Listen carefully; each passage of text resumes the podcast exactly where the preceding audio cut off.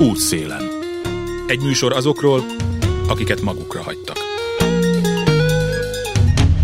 Jó napot kívánok, Józsa Márta vagyok. Jártam mostanában néhány középkori várban, jellemzően a városok védelmi rendszerének legfontosabb pontjait, azaz a bástyákat, a céhek.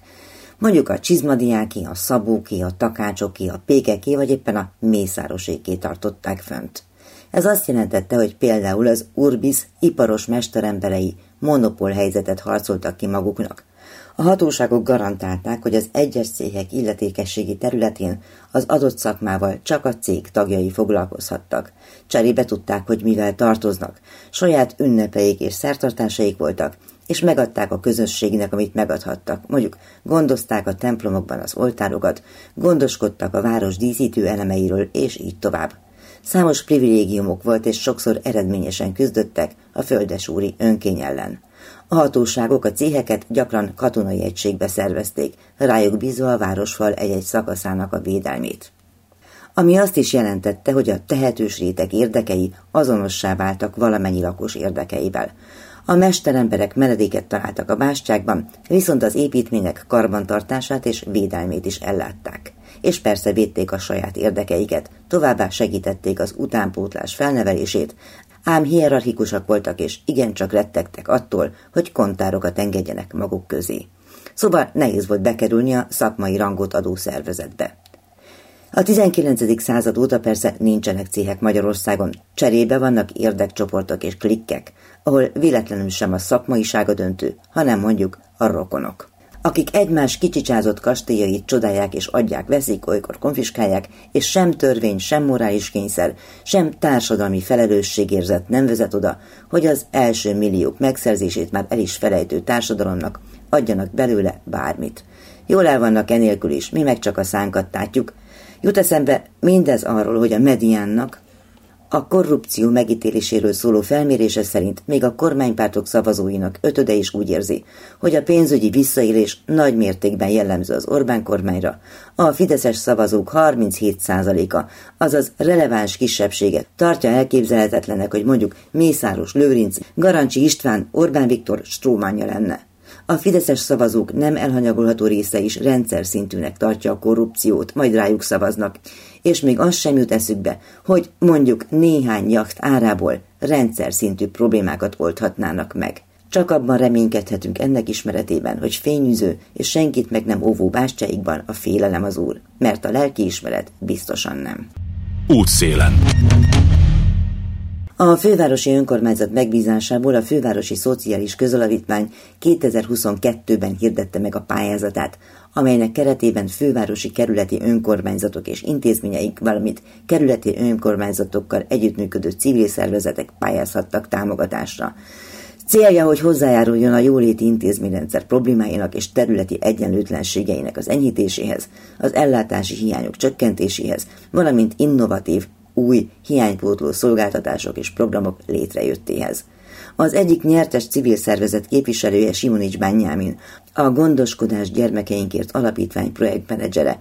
Ő mondja el, hogy miért is dolgoznak, és miben segít a pályázaton elnyert összeg. Ez egy szülők által létrehozott alapítvány, 96 óta létezik. Alapvetően ugye súlyosan halmozottan sérült személyeknek a szülei, családtagjai voltak azok, akik azt gondolták, hogy kell valami olyan tömörítő szervezet, amelyik segíti szolgáltatásokat biztosít az érintettek számára, és mint a halmozottan ha, és súlyosan, és súlyosan igen, folyatékkal élő, igazából felnőttek számára. Igen, alapvetően most már a korosztály az most jellemzően a felnőtt korú. Igen, itt már ilyen 30-40 éves emberekről van szó, és az ő szüleiket próbáljuk most jelenleg támogatni, illetve hát nyilván szélesebb körben is részt veszünk így a, a, a társadalmi szerepvállalásunkban, azt gondolom, hogy azért is ülök itt, mert hogy most egy picit próbálunk így még erőteljesebben még markánsabban megjelenni, érdeket képviselni, érdeket érvényesíteni. Tulajdonképpen érdemes felhangosítani azokat az ügyeket, amelyekről kevés esik szó. Nyilvánvalóan egy abszolút kisebbségét érinti a társadalomnak, de ezzel együtt rendkívül sok embert az, hogy mi lesz a gyermekemmel, hogyha én nem vagyok, illetve Igen. az, hogy mi lesz az életemmel, hogyha az csak arról szól, hogy a gyerekemet pontosan, ápolom pontosan, és istápolom. Mennyi emberről beszélünk itt az alapítvány esetében körülbelül? Hát az alapítvány pontos számát azt nem tudom olyan jó körülhatárolni, az biztos, hogy Budapesten olyan két és fél ezer érintett ember van, így a népszállomás alapján. Nyilván a mi tervezetünk egy napközi köré épül, ott van a 15. kerületben egy, egy Fenó nevezetű napközi, ott 36 fő jár, úgyhogy alapvetően a, a mag az innen került ki, kerül ki, de hogy nyilván bármikor lehet csatlakozni, ez egy teljesen nyitott szerveződés, úgyhogy örömmel látunk bárkit is. Van erre kapacitás elegendő? Ugye a FENO meg a, a napközi az egy önkormányzati fenntartású napközi. Az alapítvány nagyon szoros szimbiózisban van a FENO-val, azt, hogy a fenóban mi a kapacitás, meg mi az nem a tisztünk megítélni. Mi, mi egy szakmai kapcsolatot ott ápolunk, próbáljuk segíteni az ő munkájukat, ők is sokat részt vesznek a mi programjainkon, úgyhogy ez egy ilyen nagyon jó együttműködés, de mint alapítvány nyilván egy önálló entitás vagyunk. Amikor megjelent ez a pályázat, ugye tavaly decemberben a Fővárosi Szociális Igen. Alapnak a pályázata, akkor konkrétan milyen célt tűztek ki maguk elé, mi az, amivel meg tudták nyerni, mi volt a ötlet? Igen, hát az ötlet az egy hosszú-hosszú folyamat, ugye ez a kulcs szó, vagy több kulcs szó is ugye az, hogy súlyosan halmozottan folyatékos emberekről van szó, őket próbáljuk minél jobban segíteni, támogatni. A jogszabályi, törvényi vonatkozásban megjelent évekkel ezelőtt a, a támogatott lakhatás, mint ellátási forma, ami ugye egy nagyon korszerű és nagyon humánus, emberi méltóságot mi a maximálisan szem előtt tartó ellátási forma. Ugye itt arról van szó, hogy viszonylag kis létszámú otthonokban, házakban a társadalomtól nem kirekesztve, elszigetelve, hanem a társadalmi többi réteggel együtt élhessenek fogyatékos emberek, és súlyosan halmozottan fogyatékos emberek is.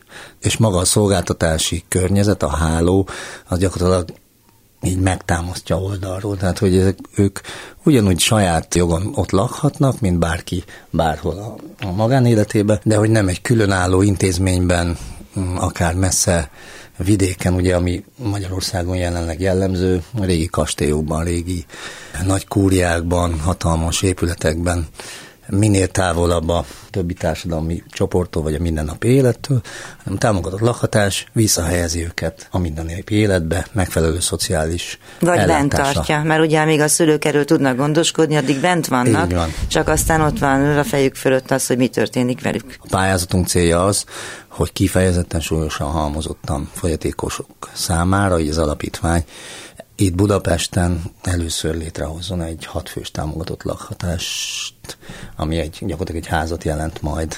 Erre az első lépés az, hogy a fővárosi önkormányzat és az zuglói önkormányzat most jelenleg egy ilyen szakmai folyamat által remélhetőleg jövő év elejére egy, egy telket fog biztosítani az alapítványnak. De ez még nem a pályázat.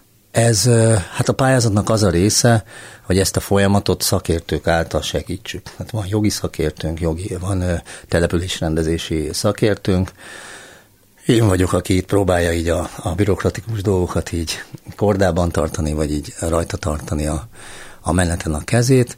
A célunk az, hogy maga a telek, a telekrendezés az meg legyen a pályázat végéig, illetve az, hogy egy ilyen egy látványterv legalább egy koncepcionális terv készüljön arra, hogy az az adott telken milyen paraméterekkel mi, miket fogunk tudni megvalósítani. Nyilván ennek a támogatott lakhatásnak, a hat fősnek esetünkben megvannak a szakmai sarokszámai, tehát négyzetmétertől kezdve bármi amit mi nyilván minden szakmai fórumon hangoztatunk, hogy nekünk milyen igényeink vannak. Nyilván eleve építészetileg alkalmasnak kell lenni arra, hogy, hogy tudjon mozogni benne az, aki tud mozogni, és bármi egyéb. Szóval, hogy ez nem egy egyszerű építkezés, hanem ehhez speciális ne, hát tervek kellenek. Természetesen, hát ugye az akadálymentesítés, a, mind a fizikai, mind az infokommunikációs, az megkerülhetetlen része egy ilyen kivitelezésnek majd. A jelen pályázat ennek a támogatott lakhatásnak a, a előkészítésére szolgál, vagy erre kaptunk egy, egy támogatási összeget. Mondja, van elég szakember Magyarországon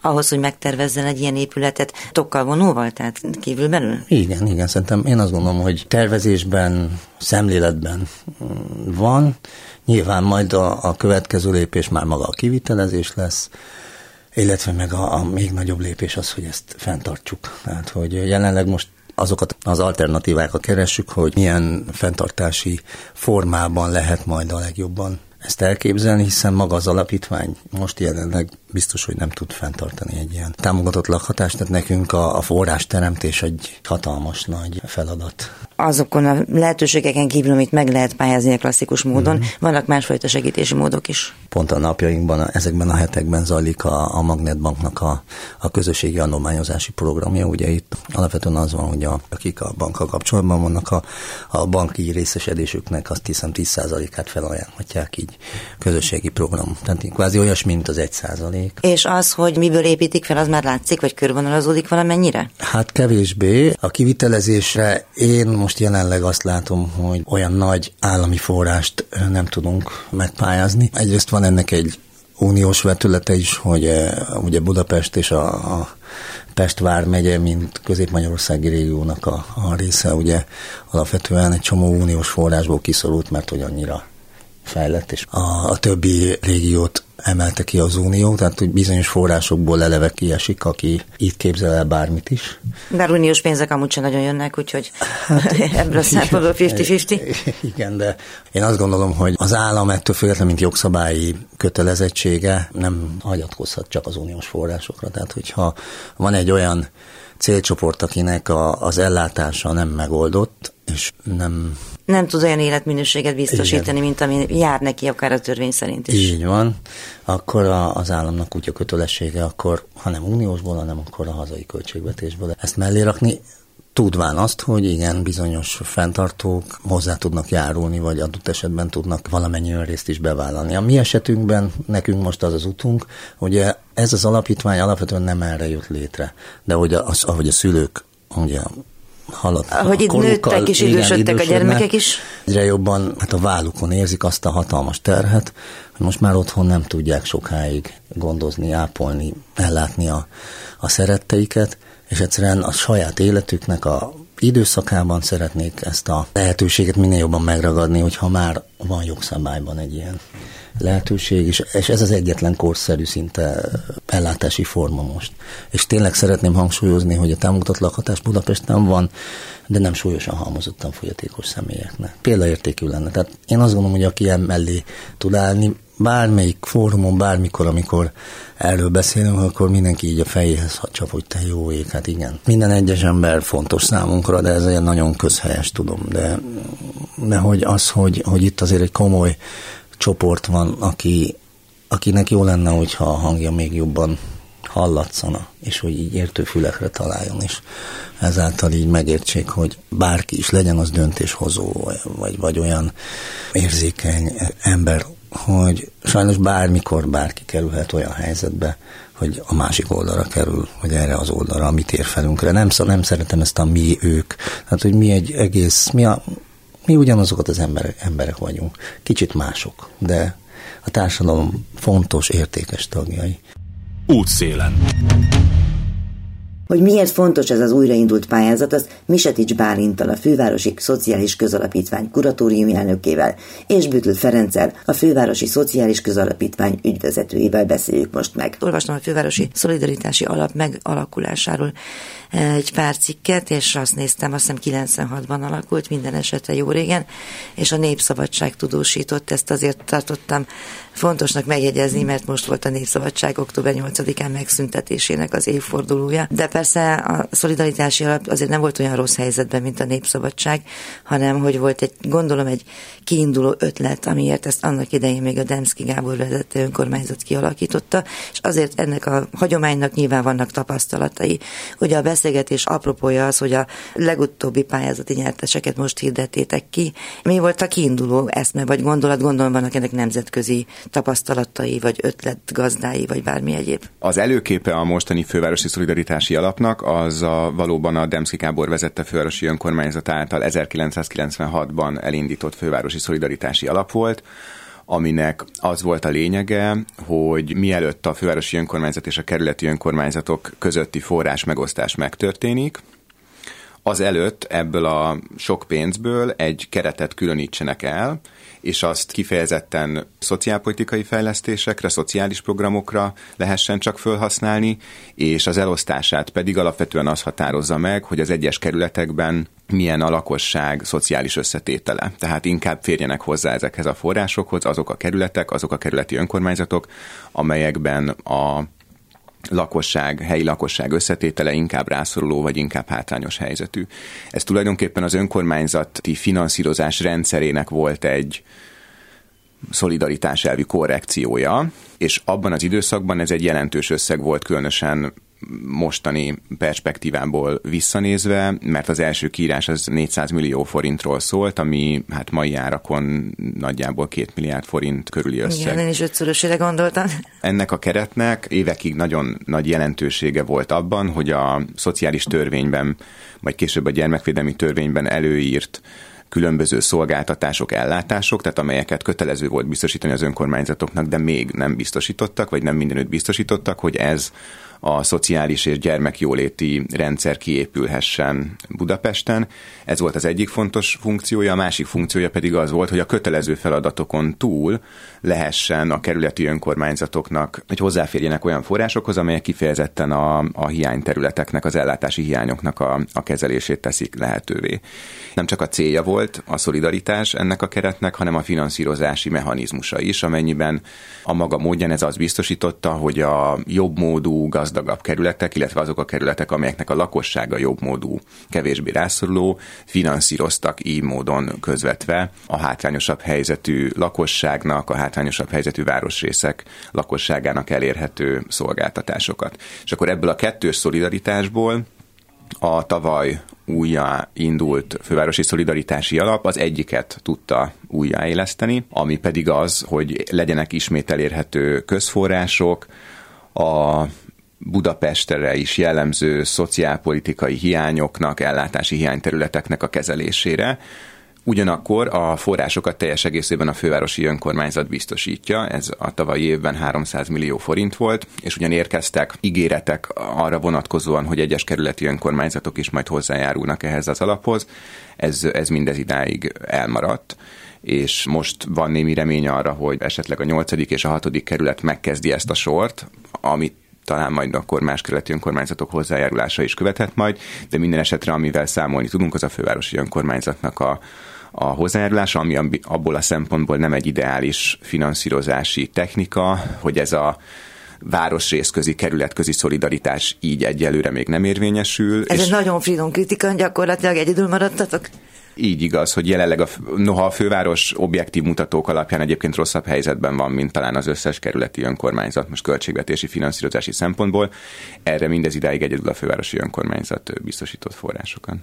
És mindehez ötletek is szükségesek. Tehát nem arról van szó, hogy a főváros szól, hogy szerintem ezt meg ezt meg azt kéne csinálni, hanem hogy azokat a szervezeteket, bármi egyebeket keresitek, akik ebben részt vennének. Így igaz, nem a főváros mondja meg, hogy mihez kezdjünk ezzel a pénzzel, illetve ezt most már múlt időben kell, hiszen az első pályázati kör az... A 22-es pályázati kör. Igen, az 22-ben kiírásra került, és 2023 kora tavaszára el is bírálta a bírálóbizottság, illetve a Fővárosi Szociális Közalapítvány kuratóriuma jóvá hagyta ezeket a bírálóbizottság által általi döntéseket. Tehát a Fővárosi Szociális Közalapítványhoz van téve ez a szolidaritási alap, hogy kezelje, és pályázati kiírás útján került ez különböző szereplőkhöz, így került oda. A pályázati kiírás az, ha jól emlékszem, hogy Bálint ezt pontosítja, az eredeti célok szerinti öt témakörre koncentrál, lakhatás, akadálymentesítés, közösségfejlesztés. Párkapcsolati és családon belül erőszak megelőzése, áldozatok védelme támogatása, fogyatékos pszichiátriai vagy szenvedélybetegek. Így van. A 2022. decemberi kiírást követően 39 pályázat érkezett, és hát sokszorosa volt a forrásigény, annak, mint amennyit a főváros biztosított, ugye a 300 millió forinthoz képest több mint egy milliárd forintnyi forrásigény látszott a pályázatokból, és aztán a zsűri döntése alapján végül is 20 nyertes pályázat került kiválasztásra, 20 kaptak támogatást. Az eredeti pályázati kiírásban ugye azt szerepelt, hogy maximum 80 millió forintot kaphatott meg egy nyertes pályázó. Nem volt olyan nyertes pályázó, aki ezt a maximumot megkapta volna.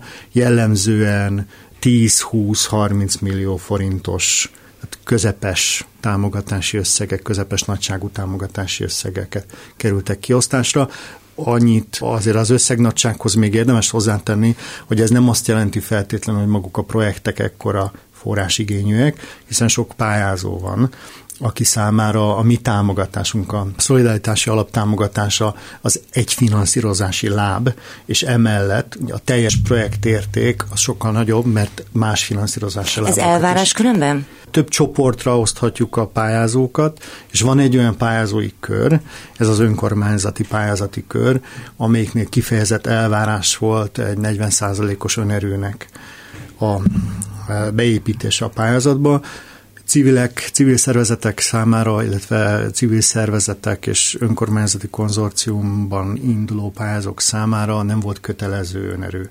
előírás, de önként vállalhattak. Ez a kör, ez hogy talál rá a pályázat? Mennyire számít, vagy mennyire ez csupán egy ilyen kiegészítő összeg, tehát hogy tudnának-e fontos projektek, és kérek, hogy meséljetek egy-egy kedvenc projektetekről, hogyha tudtok, hogy mi az, ami innovatív a dologban. Nyilván a pályázati fölhívás az elérhető volt a közalapítvány honlapján is, de már a kiírást megelőzően egyébként lehetőséget biztosítottunk a potenciális pályázói kör részére, hogy, hogy véleményezzék a kiírást, hogy, hogy fölvethessenek olyan javaslatokat, amelyek nyomán jobb pályázati rendszerbe tudjuk továbbadni ezeket a forrásokat, vagy egy felhasználóbarátabb pályázati forrást tudunk működtetni.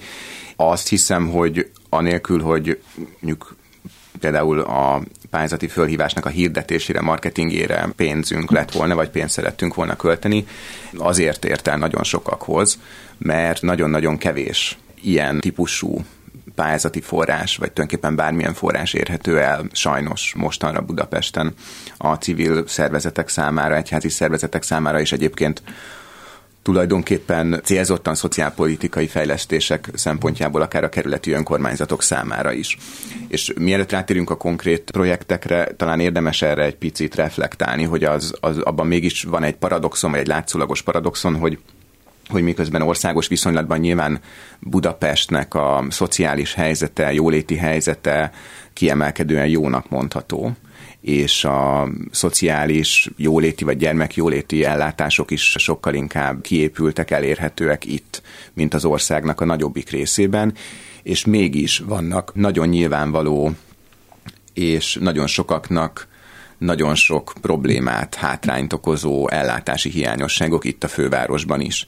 Azok a támogatási célok, amelyekre Ferenc utalt, azért leginkább ezek felé, az ellátási hiányok fele igyekeztek a, a pályázókat orientálni aként, hogy még egy gazdag kerületben is hatalmas problémák lehetnek például a fogyatékos személyek, pszichiátriai betegek vagy függőséggel rendelkező emberek támogatott lakhatásával kapcsolatban.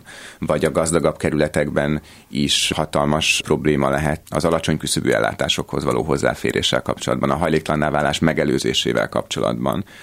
Tehát van egy csomó olyan részterület, amivel kapcsolatban nem érvényesül Budapestnek ez az előnye, Bizonyos tekintetben egyébként éppen ellenkezőleg, mert a nagyvárosokban bizonyos típusú problémák máshogy vagy adott esetben gyakrabban térben koncentráltan jelentkezhetnek. Simonics Benyelminnal a Gondoskodás gyermekeinkért alapítmány projektmenedzserével, a pályázat egyik győztes civil szervezetének a képviselőivel, majd Misetics Bálintal a fővárosi szociális közalapítvány kuratóriumi elnökével, és Bütl Ferenccel, a fővárosi szociális közalapítvány az alapítvány ügyvezetőivel folytatjuk a beszélgetést. Útszélen. Egy műsor azokról, akiket magukra hagytak. Józsa Márta vagyok Misetics Bálintal, a Fővárosi Szociális Közalapítvány kuratóriumi elnökével és Bütül Ferenccel, a Fővárosi Szociális Közalapítvány ügyvezetőjével beszélgetünk a közalapítvány által kiírt pályázat nyerteseiről és céljairól. Ott hagytuk abba, hogy bizony a nagyvárosoknak speciális problémáik vannak vagy lehetnek a szociális szférában, amelyekre oda kellene figyelnünk. Tipikus a hajléktalanság például. Így igaz, és arra is reflektálnunk kellett, hogy ennek azért jelentős részben az az oka, hogy a kerületi vezetők. Szerintem egyébként gyakran megalapozatlanul, de minden esetre azt gondolják, hogy szociálpolitikai fejlesztésekkel, tehát olyan programokkal, olyan fejlesztésekkel, amelyeknek a célcsoportja a kerületi lakosság egy hátrányos helyzetű része, most akár anyagi, akár valamilyen más szempontból, tehát a szegénységben élők, vagy a fogyatékossággal élők, vagy akár a hajléktalan emberek, vagy a hajléktalanná válással fenyegetettek, vagy a családon belüli párkapcsolati erőszak áldozatai, hogy ez, ezekkel a kezdeményezésekkel vagy fejlesztésekkel nem nagyon lehet politizálni, vagy nem olyan jól lehet politizálni, mint hogyha felújítanak egy útszakaszt, vagy... Mert annak az akadálymentesítések se kutya. Így igaz, igen. Tehát, hogy, hogy tulajdonképpen ezt a, ezt a rossz típusú politikai szempontrendszert igyekszik még az előbbieken túl egy kicsit a szolidaritási alap oly módon módosítani, hogy egyébként, ha egy kerületi önkormányzat szán arra, hogy egy, egy szociálpolitikai hiányterületre belép és ott fejleszteni igyekszik, akkor, akkor tud támogatást is kapni ehhez. Ez a 39-es sok vagy kevés? Mondjátok, hogy nem tudtatok mindenkinek pénzt adni, de azért a fele majdnem kapott, több mint a fele kapott. Arra gondolna az ember, hogy nagyon sokan vannak, akik forráshiányjal küzdenek, és pont ilyesmivel foglalkoznak, vagy én nem is tudom, hogy hogyan arányítsam. Nehéz erre jó mutatót találni, vagy nehéz ezt megmondani. Én azt gondolom, és ilyen értelemben a második éves kiírás, hiszen ígéretet kaptunk, nagyon határozott ígéretet, hogy folytatódik a program, és idén decemberben sor Ahogy a tavaly is decemberben Igen, sor kerülhet a meg. második pályázati kör kiírására. És én azt vélelmezem, hogy, hogy többen fognak jelentkezni, mert hogy a forráshiányos helyzet az egy, egy olyan eredményhez is vezet, hogy egyébként azok a szervezetek, akik amúgy érintettek lennének és pályáznának hasonló pályázatokra, azok, azok elszoknak attól, hogy pályázzanak, mert hogy, mert hogy nincs. Tehát ha éveken Igen, keresztül a civil nincs, szervezetek vegzálása, a civil alapítványok le- lehetetlenítése és így tovább, az nem tesz Igen, és akkor az ügynek. azok a készségek és azok a kapacitások, amelyek egy, egy ilyen típusú pályázaton való elindulásnak az előfeltételei, és nem biztos, hogy, hogy néhány hét vagy néhány hónap alatt, amikor megjelenik egy ilyen pályázati felhívás, akkor, akkor képesek elindulni. És a szabad ehhez elcsatlakoznom, hogy valószínűleg ami elkopik ilyenkor, az nem csak a pályázat írásnak a ilyen technikai része, ami mondjuk szoros kapcsolatban nem is feltétlenül áll, vagy nem minden részét Mondom, nem egy EU-s pályázat bonyolultságú ez a dolog? Nyilván nem hanem szerintem annak ellenére, hogy korlátozott a szolidaritási alap kerete, ami miatt mégis van egy önmagán túlmutató jelentősége, hogy bíztatást ad a szociális területen dolgozók számára, hogy érdemes gondolkodni fejlesztéseken azon, hogy mit lehetne jobban csinálni, mit lehetne máshogy csinálni, vagy mit lehetne adott esetben újat csinálni, mert nem teljesen reménytelen, hogy ehhez össze lehet szedni például pont a szolidaritási alapon keresztül a szükséges forrásokat, vagy a szükséges forrásoknak egy részét. Mert ez a típusú ilyen, hát ilyen defenzívába szorulás, hogy tulajdonképpen már az is egy erőfeszítés itt a különböző megszorítások, energiaválság, koronavírus járvány, egyebek mellett, hogyha a meglévőt fönn tudják tartani ezek a szereplők, hogy kialakul egy ilyen picit defenzív, belassult, kevéssé Örülünk, bátor, kevéssé innovatív, kevéssé fejlesztéseken gondolkodó hozzáállás. Ez nem fölróható szerintem senkinek, de minden esetre azt remélem, hogy ez ilyen értelemben túlmutat azoknak a projekteknek a megvalósulásán, ennek a jelentősége, amelyeket ténylegesen a szolidaritási alap támogatni tudott, hogy némi reményt arra ad, hogy igen, érdemes gondolkodni, mert előfordulhat, hogy, hogy lesz rá pénz. Mennyire hiányzik a forrás? Az utcáról lakásba egyesületet gondolom nem kell bemutatni. Sokszor a, szerepeltek már a műsorunkban, igen. Tőlük tőlük például egy olyan visszajelzés, hogy az ő számukra ez volt az első, ők egy nyertes pályázatot adtak be, és ez volt az első magyarországi pályázat, amelyen ők nyertek és forráshoz jutottak elsőként lakhatásprogram megvalósítását illetően. Miközben egyébként külföldi rangos díjakat nyert maga a szervezet, és egy olyan tevékenységet folytatnak, ami nem csak az országhatáron belül, hanem azon kívül is elismert, de mégis hazai pályázaton nem tudtak eddig nyerni. Ezen a pályázaton a szolidaritási alapályázatán nyerni tudtak. És ugye egy kedvenc projektet is említsek, ez a 16. kerületben az Otthon Alapítvány nyertes projektje. Ők egy férőhelybővítés és akadálymentesítéses pályázatot adtak be, és 25 millió forintos támogatást kaptak a Szolidaritás Alaptól.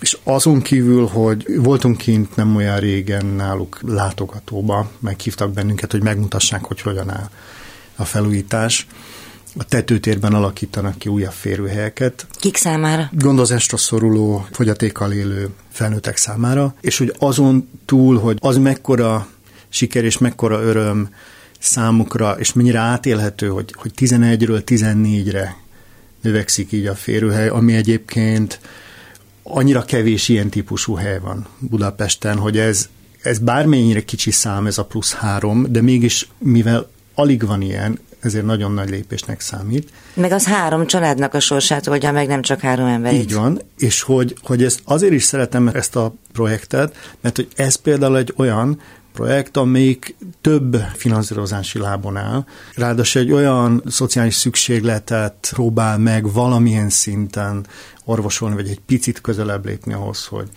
hogy orvosolva legyen hogy még az is látszik, hogy a, a szokásos politikai oldalaktól függetlenül támogatva van, mert a fővárosi 25 milliós forintos támogatás mellett egy minisztériumi 33 millió forintos támogatás is benne van. Számomra ez jelképezi azt, hogy azért vannak olyan területek, a szociális ellátás területén, ahol, ahol nem kérdés az, hogy össze kell fogni, és hogy valamit tenni kell. Amúgy én azt úgy látom, hogy valóban vannak ilyenek, akár a kormány részéről is, csak az a baj, hogy az egész mögé nincs odatéve a filozófia. Tehát, hogy kivételképpen persze adunk, de az arról való komplex gondolkodás, hogy azoknak a csoportoknak, ugye számos összehasonlító filmet lehet arról látni, hogy hogyan működik egy fogyatékkal élő család, családtag családja összességében, itt és mondjuk nem tudom én Norvégiában, vagy bárhol másút, és ezek valahogy így nem jönnek át.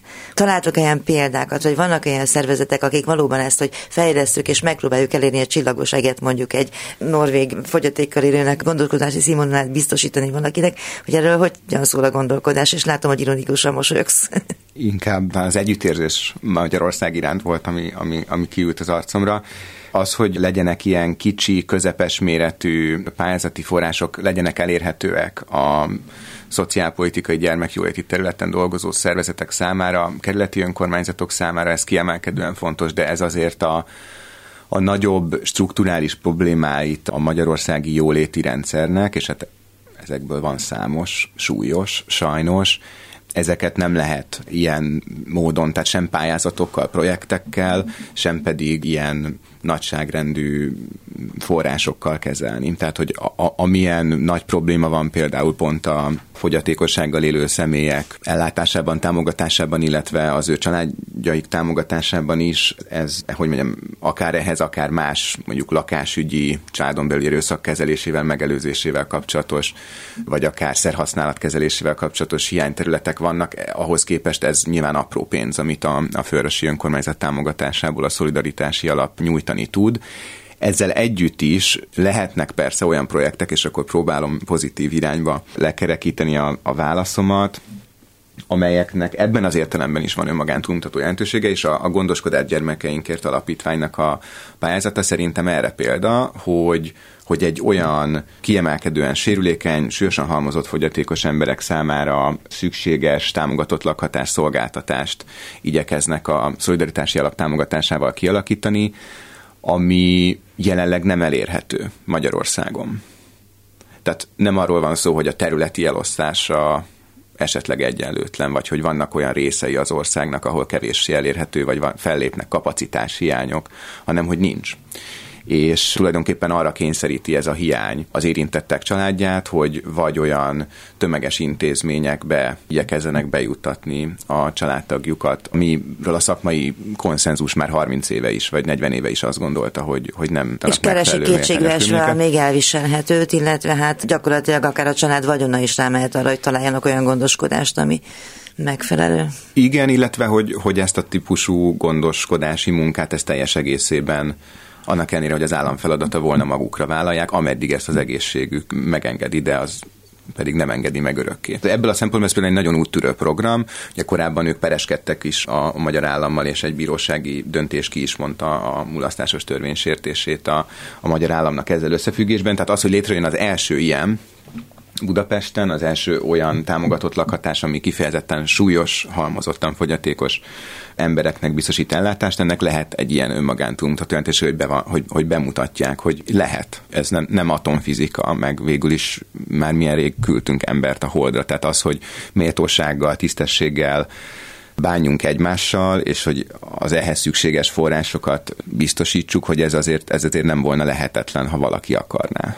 Igen, meg mindig mindenki elmondja, hogy sokkal olcsóbb is alapvetően egyéni gondoskodást nyújtani, és mondjuk, hogy emberhez méltóbb az nem is kérdés, mint nagy intézményeket, nagy struktúrákat föntantani, ami tulajdonképpen mindenkinek rossz. Igen, és ami, ami szerintem még ezzel összefügghet, mert itt másik kiemelt célja a fölhívásnak az a hajléktalan válás megelőzésének a fejlesztése. Na ez az, ami sokkal olcsóbb, mint utána egy hajléktalan ellátószolgáltatót működtetni tulajdonképpen. Így igaz, sokkal tisztességesebb is, és egyébként ott esetben költséghatékonyabb is, csak pont, pont ez a trükk benne, hogy, hogy a költségek azok máshol jelentkeznek. Tehát ha például egy kerületi önkormányzat kilakoltatja az egyik saját lakosát, vagy hagyja, hogy valaki más kilakoltassa a lakosát, akkor míg a megelőzésre neki kellett volna forrásokat fordítania, Egyébként a törvénybe foglalt kötelező feladata is a kerületi önkormányzatoknak a hajléktalan elválás megelőzésének a biztosítása. Hogyha hajléktalan, akkor azonnantól kezdve már másnak a problémája. Ez is egy célja a szolidaritási alapnak, hogy ezeket a szabályozási hibákból, meg finanszírozási hibákból következő perverz ösztönzőket, ha tetszik, ezeket valamelyest ellensúlyozza, és ezáltal nem csak a méltányosságnak, hanem tulajdonképpen a szakmai szempontoknak is egy kicsit, kicsit több deret biztosítson. És ami még ezzel összefügg, az Budapestnek a szétaprózódott szociálpolitikai rendszere, az egy nagyon fura és nem egészen egészséges dolog, hogy egy városban 24 önkormányzat működik, 23 kerületi és egy fővárosi önkormányzat, tulajdonképpen 24 vagy 23 plusz egy külön lakásgazdálkodási rendszerrel, külön szociálpolitikai ja, persze, rendszerrel. nem csak a szociálpolitikának a problémája ez, és ez még tulajdonképpen 90-ből datálódik ez a Így igaz, és hogy ez nyilván teljesen indokolatlan szociálpolitikai szempontból, hogyha én a Rákóczi út egyik oldalán lakom, vagy másik oldalán lakom, akkor jogosult legyek valamilyen támogatásra, mondjuk ha ápolom otthon a családtagomat, vagy ha eladósodom, a másikban meg nem, vagy csak teljesen más feltételek mellett. És kifejezetten igyekezte azt is ösztönözni az alap, hogy kerület közi együttműködéseket alakítsanak ki az önkormányzatok, tehát hogy elindulhasson valamiféle egységesülése a budapesti szociálpolitikai rendszernek, ez külön pont volt a pontot ért tulajdonképpen a bírálat során, de ezzel kapcsolatban egyelőre még nagy eredményeket sajnos nem sikerült elérni, reméljük majd esetleg a következő vagy az utáni pályázati kiírásban, pedig ez is a 90-es évekbeli szolidaritási alapnak azért egy eredménye volt akkoriban, hogy több kerületi önkormányzat vállalta, szomszédos kerületek, hogy akkor ők a segélyezési rendszerüket, pénzbeli ellátási rendszert összehangolják, tanulnak egymás tapasztalataiból, és így tovább. Tehát, hogy ezt a, ezt a szétaprózódott, és ilyen értelemben gyakran teljesen véletlenszerű, hát rendszernek is alig nevezhető mintázatot, ezt igyekeznénk kicsit a szolidaritási alapon keresztül javítani, vagy egységesebbé tenni, vagy legalábbis ezt ösztönözni. Két dolgot szeretnék csak felerősíteni abból, amit Bálint mondott, hogy a szolidaritási alap forrás összege és pályázati rendszere az az állami felelősségvállalást és az állam jelenlétének a szükségességét az semmiképpen nem csökkenti, és nem, nem is képes arra méreténél fogva sem, hogy helyettesítse, és hogy itt igen, borzasztó nagy hiányok vannak ezen a területen. A másik pedig ez a kerületi széttagoltság, hogy ezen gondolkodunk, hogy a következő pályázati kiírásban esetleg hogy tudjuk még inkább azt bátorítani, még inkább azt erősíteni, hogy kerületek közötti együttműködés legyen, vagy olyan vállalások, olyan projektek, amelyek összfővárosi, vagy, vagy legalábbis több kerület, földre az értelemben, több kerületen átnyúló nyújtanak szolgáltatásokat, vagy, vagy szeretnének valamit ezen a területen megvalósítani, mert ez valóban ez nagyon hiányzik, és hát a fővárosnak nyilván arra forrása nincsen, hogy a kerületeknél felmerülő problémákat megoldja saját forrásból, saját erőből, de hogy, hogy az ő együttműködésüket ösztönözze akár ilyen módon is, a köztük a kooperációt elősegítse, a tudás megosztást, a jó gyakorlatok átadását, az összehangolását a kerületi politikáknak, arra azt gondolom, hogy van lehetőség, és hogy ebbe az irányba érdemes előrelépni mondjuk előnyt adni a pályázaton azoknak, akik pluszpontokat érjen a pályázat, akik ezt vállalni tudják. Egyébként azok, akik nyertek, például most, nyilván elkezdik a munkát, hogy kapnak-e tőletek segítséget, vagy pedig egyetem monitorozzátok-e őket, és a tapasztalatokat nyilván majd a későbbi pályázatokba is lehet építeni. Természetesen olyannyira, hogy a nyár folyamán augusztus, illetve szeptemberbe is átnyúlt ez a tevékenység. Mind a 20 nyertes pályázónál megtörtént a úgynevezett projektkonzultáció, ami egy ilyen elsőkörös monitorozása volt tulajdonképpen annak, hogy akkor ők hol is állnak, milyen nehézségekkel szembesültek, miben kell nekik segíteni, mit tehetünk mi értük, és történt mindez úgy, hogy közben egyébként folyamatos kapcsolattartás van, tehát hogy a projektkonzultációtól függetlenül bármelyik projektet megvalósító szervezet bármikor a projektmenedzserünkkel felveheti a kapcsolatot, és ez, ez történik is hétről hétre, és segítséget kérnek és kapnak is. Késő novemberre tervezzük a második kört, és valamikor, ugye itt azt tudni kell, hogy március 31-e, 2024. március 31-e a projekt zárási határidő, és utána van még egy egy hónapos elszámolási időtartam a nyertes pályázóknak. Február környékére tervezük azt a monitoring látogatást, amikor már mi abban segítünk nekik, hogy már az elszámolási időszakra már elkezdjük összerakni azokat a papírokat, azokat a bizonylatokat, amiket ők az elszámoláskor felénk majd be kell, hogy nyújtsanak, hogy a lehető legnagyobb rendben menjen minden. Azt kell, hogy mondjam, hogy a terep tapasztalatok, ezeknek a látogatásoknak, konzultációknak a tapasztalata az, hogy zömében a projektek jól haladnak, megfelelő időben a megfelelő szinten vannak, ahol valamelyes csúszások vannak, előfordultak, azok technikai okok miatt történtek, és elsősorban itt a közbeszerzéssel kapcsolatos bonyodalmak, ugye azokon a területeken, ahol önkormányzatok voltak a pályázók, és mondjuk lakásfelújítás, szociális bérlakások felújításáról volt szó, vagy akár akadálymentesítéséről, a szabályok szerint nekik közbeszerzéssel kell ezt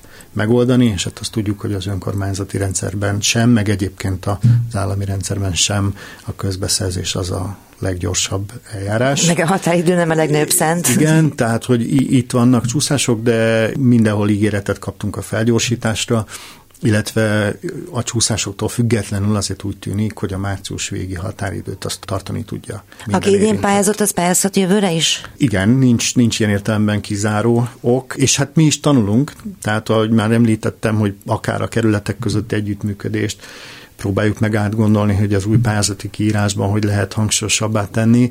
A projektek megvalósításának a határidejét, a hosszát is arról beszélgettünk, hogy, hogy az egy év helyett esetleg másfél év vagy két év lehetne, hogy hosszabb kifutású, hosszabb megvalósítású pályázatoknak is, programoknak is teret adjunk. Ugye ez az egy év, a, de lehet azt mondani, hogy az első kírás az egy ilyen pilot volt, az egy ilyen próba volt, és az látszik, hogy az egy év, például ezekben az esetekben, ahol közbeszerzést kell lefolytatni, azért egy picit megnehezíti a megvalósítást.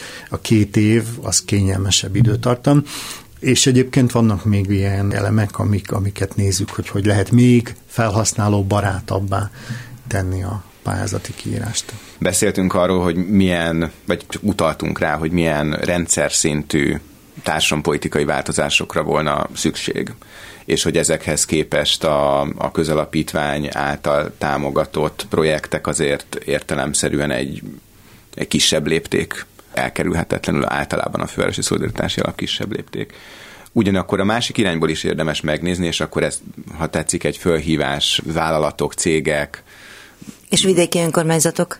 Számára is akár, bár én most inkább az adakozás Értem. jótékony felajánlások irányába akartam továbbvinni a gondolatmenetet, vagyonos hallgatók, polgártársak felé, hogy azért a jótékonyságra szánt felajánlások pedig gyakran ennél is inkább tüneti kezelést vagy válságkezelést megvalósító, inkább pontszerű, inkább rövid távú hát beavatkozásokat vagy programokat támogatnak, és hogyha valakinek van esetleg arra módja, illetve szándéka, hogy a szociális problémák enyhítésében, a szegénység enyhítésében esetleg szerepet vállalna, akkor arra csak bíztatni tudunk mindenkit, hogy akár a fővárosi szolidaritási alaphoz, akár valami más, ha talál ilyet hasonló kezdeményezéshez Vagy járuljon hozzá mert a pontszerű, jótékony beavatkozásokhoz képest viszont azért itt a támogatott programoknak egy jelentős része mégiscsak legalábbis mutat az inkább rendszer szintű, inkább tartós megoldás felé, és ráadásul megvan az az előnye, hogy nem csak olyan projektek, olyan fejlesztések támogathatóak a fővárosi szolidaritási alapon keresztül, amelyek éppen valahogy a közvéleménynek az érdeklődésének az előterében vannak, mert mondjuk éppen árvíz volt, vagy mert éppen egy kicsivel több szó esik a megélhetési válságról, mondjuk másfél hónapig, de se előtte, se utána, tehát hogy ilyen értelemben jobban célozhatóak a források, és olyan fejlesztések is adott esetben támogathatóak, amelyekről mindenki pontosan tudja, aki a szakmában dolgozik, hogy hatalmas szükség volna rá, de mondjuk a, a szerhasználóknak nyújtott alacsony küszöbű szolgáltatás sose lesz annyira népszerű, mint más szociálpolitikai projektek, amelyeknek a kedvezményezettei esetleg kevésbé megbélyegzettek, kevésbé stigmatizáltak, vagy kifejezetten szimpatikusak. Simonics Benyámin a Gondoskodás Gyermekeinkért Alapítvány projektmenedzsere, Misetics Bálint a Fővárosi Szociális Közalapítvány kuratóriumi elnöke, és Bütl Ferenc a Fővárosi Szociális Közalapítvány ügyvezetője voltak a vendégeim. Az alapítvány céljairól és nyertes pályázatairól beszélgettünk.